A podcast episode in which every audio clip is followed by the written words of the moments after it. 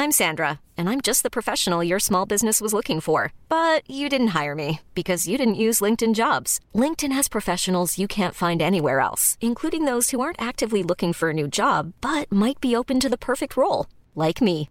In a given month, over 70% of LinkedIn users don't visit other leading job sites. So if you're not looking on LinkedIn, you'll miss out on great candidates like Sandra. Start hiring professionals like a professional. Post your free job on linkedin.com/people today. Vacanze in Sicilia o in Sardegna. Con i traghetti GNV viaggi in relax, porti tutto quello che vuoi e ottieni super vantaggi. Col nuovo programma Fedeltà MyGNV accumuli punti viaggiando, ricevi un cashback del 20% e tanti sconti a bordo. Non c'è modo più conveniente per andare in vacanza. Scopri i dettagli su gnv.it.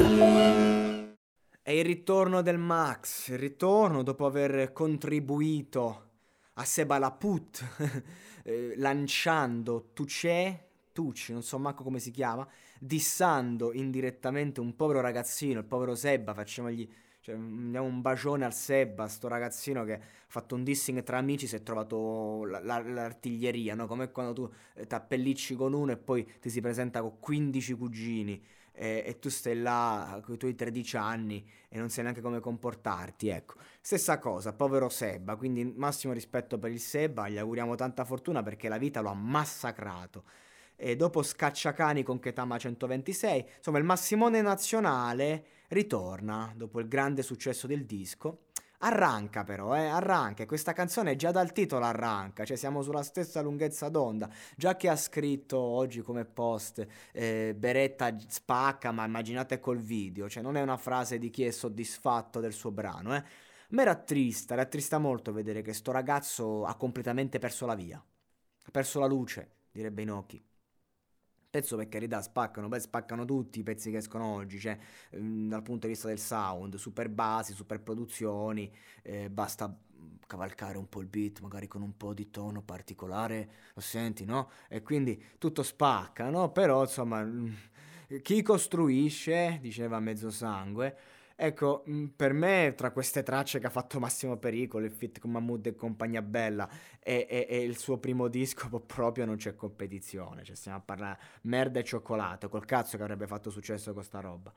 Comunque, vabbè, eh, insomma, questo è Monologato Podcast e noi, eh, cioè, in questo podcast si parla per lo più del contenuto della traccia, appunto, cioè non è che dici qua non stiamo a giudicare, non è che stiamo a fare la reaction, stiamo parlando della traccia per quella che è, la andiamo a spolpare. E, e quindi niente, fa parte del format, non, non- non ce l'avete, non ce la dovete avere con me, così che funziona. E vabbè, Massimone, io tra l'altro sono pure andato all'Istore di Massimo Pericolo. Sono andato all'Istore, ero a Roma da solo, non c'è un cazzo da fare, ho visto Massimo Pericolo, sono andato, ho pure comprato il disco, quindi figuriamoci se voglio parlare male di Massimo Pericolo. Eh, però, cioè, io da supporter appunto sono abbastanza deluso da queste tracce, da questa roba, mi aspetto molto di più.